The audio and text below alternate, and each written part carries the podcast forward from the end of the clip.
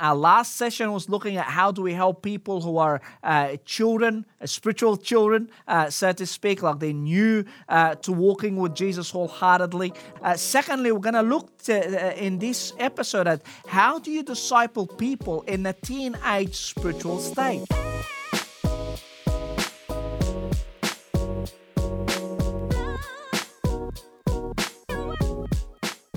Hello and welcome again uh, to another episode in our teaching series, which we've titled A Band of Disciples.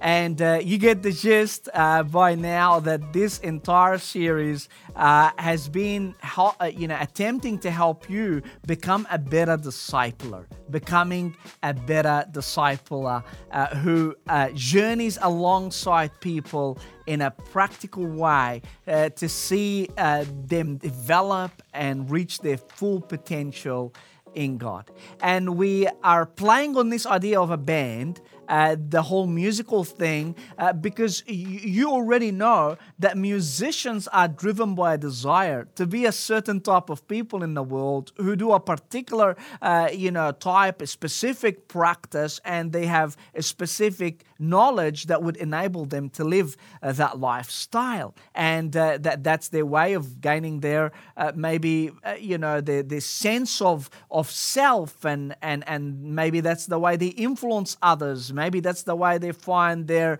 uh, greatest fulfillment. And we have been mentioning that as disciplers, our greatest task and role is to build a certain kind of person in the world, to enable people to live like Jesus like human beings who display the image of God in their environments. And uh, therefore, it's so much similar to this concept of uh, being a band leader or a band coordinator, somebody that looks after musicians and, and helps them to grow and develop and be everything that they desire to be, in this case, what they feel God desires them to be, to be Jesus like disciples. And we've been looking in this uh, third mini series, so to speak, at the discipling competency. We've been looking at practical uh, answers to questions that we um, heard as we did, uh, you know, online conferences, or we, uh, you know, consulted with different groups of people in different organizations,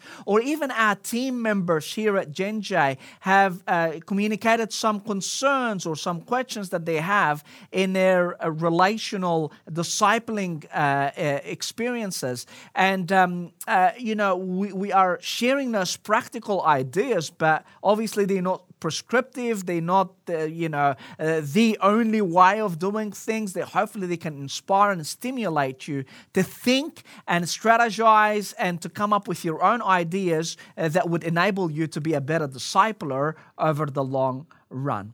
Uh, the question that we've been dealing with last uh, last uh, um, last session, and we'll deal with the next session, is about how do you walk alongside people in different spiritual stages. And and our last session was looking at how do we help people who are uh, children, uh, spiritual children, so to speak, like they're new to walking with Jesus wholeheartedly, regardless of how long they've been Christians for or affiliated with a Christian church. But if they are new to walking with Jesus and, and they haven't captured their identity as a child of God, we treat them and help them and encourage them uh, initially to embrace their identity as loved children of God. Uh, secondly, we're going to look to, uh, in this episode at how do you disciple people in the teenage spiritual stage? How do you disciple people in the teenage spiritual, spiritual stage? Uh, so, um, as we mentioned, uh, throughout the New Testament, in Hebrews chapter 5, 5, in 1 Corinthians chapter 3,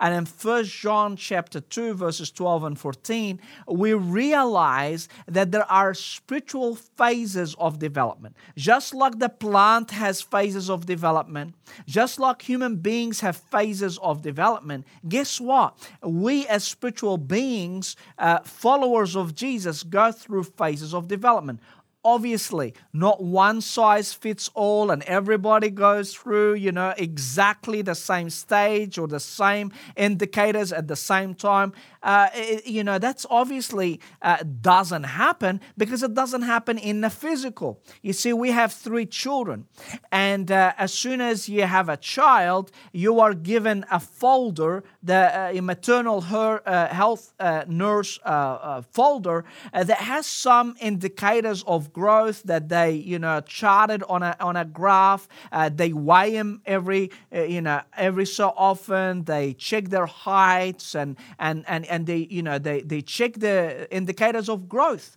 You see, each one of our children was charted on these graphs. Uh, they were weighed and, and, and, and, and they were measured uh, based on a predetermined understanding of you know, the overall growth. Uh, the reality is, we, we, we didn't find that they weren't exactly at the same phase, exactly at the same uh, indicator at the same time. That does, doesn't make sense. We're, we, we, we're human beings, we, we're not you know days and hours predicted growth chart. But nevertheless we didn't look at a child who is one week year old and expected him to be uh, uh, you know manifesting behaviors of 12 months old. We didn't look at a child who is um, you know six months old and say you know uh, how come he's not acting like a five year old of course there is some generic expressions uh, that gives us uh, you know uh, some indicators, yes, we're happy with their progress so far? Or can we do something to assist them? Is there any concerns about the level of their growth? Much the same thing. You know, I, I, I note that some people have uh, indicated, uh, whether through writing or communication that I've had with people, that, you know, there's no such thing as, as um, uh, phases of growth. You know, we are all organic and things happen organically. Well, uh, that doesn't really happen in a physical way and, and um, it doesn't happen in a plant way. And we find that the scripture links both metaphors with spiritual development. So, how can we help teenagers uh, or spiritual young people between children and parents. We call all that period of spiritual young people. We want to call them teenagers, young adults, maybe sometimes yet uh, adults. Uh, we, we need to help them. And in order to help them, we need to understand what are some of their needs and experiences. And obviously, that's generic. You can, uh, you know, pick and choose from it based on your experiences uh, with these people. And, and and what is our role? How can we assist them in their development? And um, uh, we we uh, we're going to look at the teenage years or the young people uh, years. Um, one of the things that reminds me um, every time I think of spiritual teenagers or spiritual young people, uh, one of the stories that pops into my mind is a person that I have known for several years. And we engaged together in a very, very healthy discipling relationship. Uh, that person was connecting on a regular basis. Uh, you know, we were we would spend time hearing God's word together. We would, you know, we would share our quiet times. We would we would think about you know what's happening in the, in his relationship with God, in his inner life, in his uh, relationship with other believers, and his influence in the world. It was a very refreshing relationship, and and that person grew and uh, gifts and capacities and what you know he was entrusted to invest in other people as well in groups and, and, and individuals. And it was such a beautiful refreshing experience that i've had uh, came a time, as they always do come, after maybe a couple of years, three years, I don't fully recall, where that person seemed to be more interested in the environments where he was leading, where he was discipling others, than the environments where he would come alongside other uh, disciples and other disciplers to be a co learner and a co participant and, and a person that receives. He was more interested in being the the, the, the person that invests. And, and, and, and over time, you notice that he was either, either not coming to those other meetings where he's a participant, uh, a co uh, discipler, a co disciple, uh, or maybe coming and not really uh, sharing much not really engaging much, not really investing much. And, and it became a rhythm that I noticed in a lot of different areas. And he began to um, uh, maybe withdraw from the connection, the beautiful connection that we had together. And uh, over time, I I had a, uh, uh, several conversations with him. Uh, as you know, you know, you wait for a long time because you're anxious that would turn sour. Uh, but we had a conversation, and I I asked several questions. It was hard. It was awkward. Um, it, the response wasn't uh, the beautiful response I would have expected when he was a spiritual child, so to speak. It was it had a bit of defensiveness. It had a little bit of a self self assertion and um, and and over time, you know, several conversations that we've had over this time, he remained very um, driven uh, by by a new vision for himself. And and I recall that one time he he he, he mentioned to me that he is uh, now committed to building his own brand, uh, quote unquote. That he wanted to build his own brand. He didn't want to be engaged in a discipling environment or a discipleship environment where he was learning from others. He wanted to build his own. And uh, and I, I, I remember at that time, whilst in my heart I was thinking, you know, that's a typical teenage thing. I affirmed him and I said, listen, how about I give you five primary people uh, and, and, and schools of thought in Christianity at the moment that you may investigate their offering, investigate their framework of doing things, and maybe figure out what fits you and what would be uh, most fulfilling in your spiritual journey. Because uh, at this stage, uh, there is something about teenage, uh, spiritually teenage people or spiritual young uh, uh adult uh, um, believers that needs to explore for themselves, you know, their own journey and I would say maybe their own calling.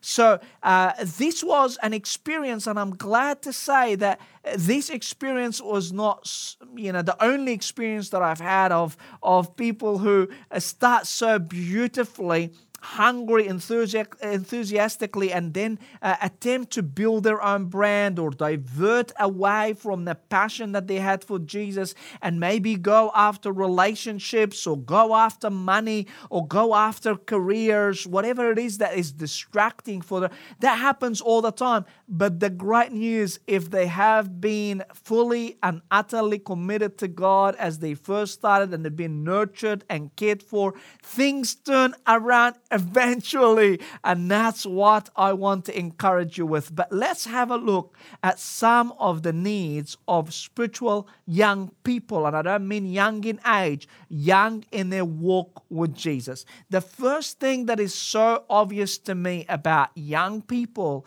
in their spiritual um, stage and spiritual walk, they, are, they become independent. So we mentioned as a, a spiritual child, the idea is to become dependent. They feel so dependent on others and they gain their identity by who we are similar to. Who are we? Who are our people? So they identify with a group of people, with a discipling community, with a discipler, with a, with a spiritual dynamic, uh, a family, and that becomes, that's where they find their identity. These are the people that will like. But as they grow as, as spiritual teenagers, just like your teenager, if you know a teenager at home, if you know a, a student, a teenager, student, or whatever it might be in your environment, they begin to find a way to become independent. They want to be different from others. There could be pride, uh, there could be self agenda, but they're trying to discover their identity beneath all the traumas that are going on for them and for others. all the you know the activities, the you know the, um, the the the tension that's going on. They have a desire for distinction. They have a desire to be different from others. They, they don't want to say, I'm part of that spiritual group or I'm following uh, that spiritual diet. No, no, they want to, uh, you know, they want to go and figure out through Google how they can be different. They want to stand up. You preach this way, I preach far better than you. Uh, if, if you, um, you know, care and pastoral care for people this way, I'm going to do it this way and it's going to be better than yours. If you disciple in this way, you haven't seen what discipling is until I've come to the scene because I'm God's gift to earth. They're trying to, without intentionally, thinking that way. They're trying to dis- differentiate themselves and be distinctive. And then uh, they are being influenced by their peer pressure. There is influence of peer pressure spiritually and maybe even in other ways. They're not being influenced by family as such, they're now being influenced by their peers. So if you haven't been able to create an environment where people of similar demographics and, and similar interests and similar age maybe are connecting together, guess what? They're to figure out, you know, they, they might have been happy with a spiritual family, but if that spiritual family is not part of their peer dynamic, if they're not really affiliated with them as, as peers, guess what? They're going to find another group of people. They might not be full hearted, sold out disciples. They might not even be um, genuine uh, disciples at all, or they might have some sort of a, you know, a specific spiritual agenda that they, and they will be influenced by that. They're influenced by people of similar demographic to them. And then they have a need to adopt a divine calling. Notice the desire, uh, the difference between a desire and a need. A desire, that's what driving them according to their own uh, estimation. I want to be different. Yeah, they might not say it that way, but that's what's driving them. A need, that would be almost like the healing of that particular, uh, uh, you know, miscued desire. If they figure out their God given divine calling and they adopt that, that would be the differentiation. They were asked, oh, I'm unique because of God's calling over my life. But God's calling over my life is part of a body. I don't need to differentiate myself in such a way that I separate myself. I differentiate myself because God has given me that calling and I live in obedience to that calling. And by doing that, I'm serving the body, not being elevated above the body. And you probably are aware of what Paul said in 1 Corinthians chapter 12 and 14 about people looking looking down on others. Uh, that's the element of uh, separation or differentiation. You know, the, the, the, the higher body parts look down on the lower body parts because it's a superiority type of complex. Yeah. So, what is your role as a discipler who is engaging with people that you notice those characteristics about them? You know, the, the funny thing is, as soon as we notice somebody that is getting on the bandwagon of pride and self assertion and they're trying to, you know, differentiate themselves, we often, and I've heard this many people say it before, we say, oh, they've gone down the wrong path, they're deteriorating, they're backsliding, they are, you know, and, and, and you assume the absolute worst. And one of the greatest things, despite of the difficulty and the challenge, one of the most healthy way of looking at it is saying, I noticed those uh, indicators, those characteristics, uh, they they actually a sign of growth. Imagine saying that to yourself as a discipler. They are not a problem to be solved. They are a tension that we work with, that we work with so that we can take them to the next level. I'm going to celebrate that. You know, I'm not going to affirm it in a way that is say, yeah, stay like this, but I'm not all, I'm not uh, going to think of it as a disaster and and and and, and say, oh, you know, they know they know good. I want to go back to somebody who's more enthusiastic and hungry, somebody that will respect me, and somebody that would be willing to to to adopt a, a spiritual dynamic where I can help them. I don't want somebody that is diverting their attention into worldly things or their own self agenda items, whatever it might be. It's easy to, to, to, to ignore that stage and consider it as a dilemma and instead of saying, you know what? This is a sign of development. And Lord, guide us through that so we can help them go to the other side. So, what are our role to assist either a small group of disciples or a, an individual or individuals within that group that you're supporting and you're helping them in their spiritual journey? Number one, I would say, and you already know that, model the life of Jesus. There is no point that you say, as a, a young person, you need to be a devoted disciple, and that means you need to imitate Christ. But if you're not imitating Christ, how can they see what it looks like in a real way, in a practical way? Uh, they, they just can't comprehend it. It becomes abstract thought.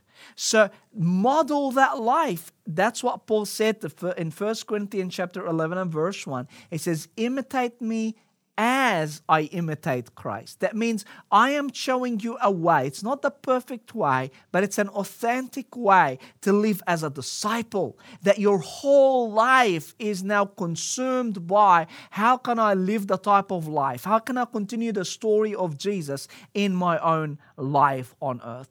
Uh, then clarify their calling maybe help them say, you know, what do you reckon uh, God's calling for his people? And don't have to uh, share it there and then. Maybe they can explore it in their own time and come back to you and suggest some ideas. Because if you share it with them there and then, which we all tempted to do to, to, to make life easier for those whom we disciple, uh, guess what? The, the, what comes easy, you know, doesn't uh, stay for long, doesn't impact people for long. So it's important for us to consider how to engage them with the scripture so they could figure out, you know, my my identity now, not just the, uh, you know, the loved child of God, but I now have a calling to, to live and imitate Jesus uh, just as Jesus imitated the Father and just like Paul imitated Christ, and just like Timothy imitated Paul, and Paul expected Timothy to, uh, you know, be an example to others so others can imitate him. You see, it is an,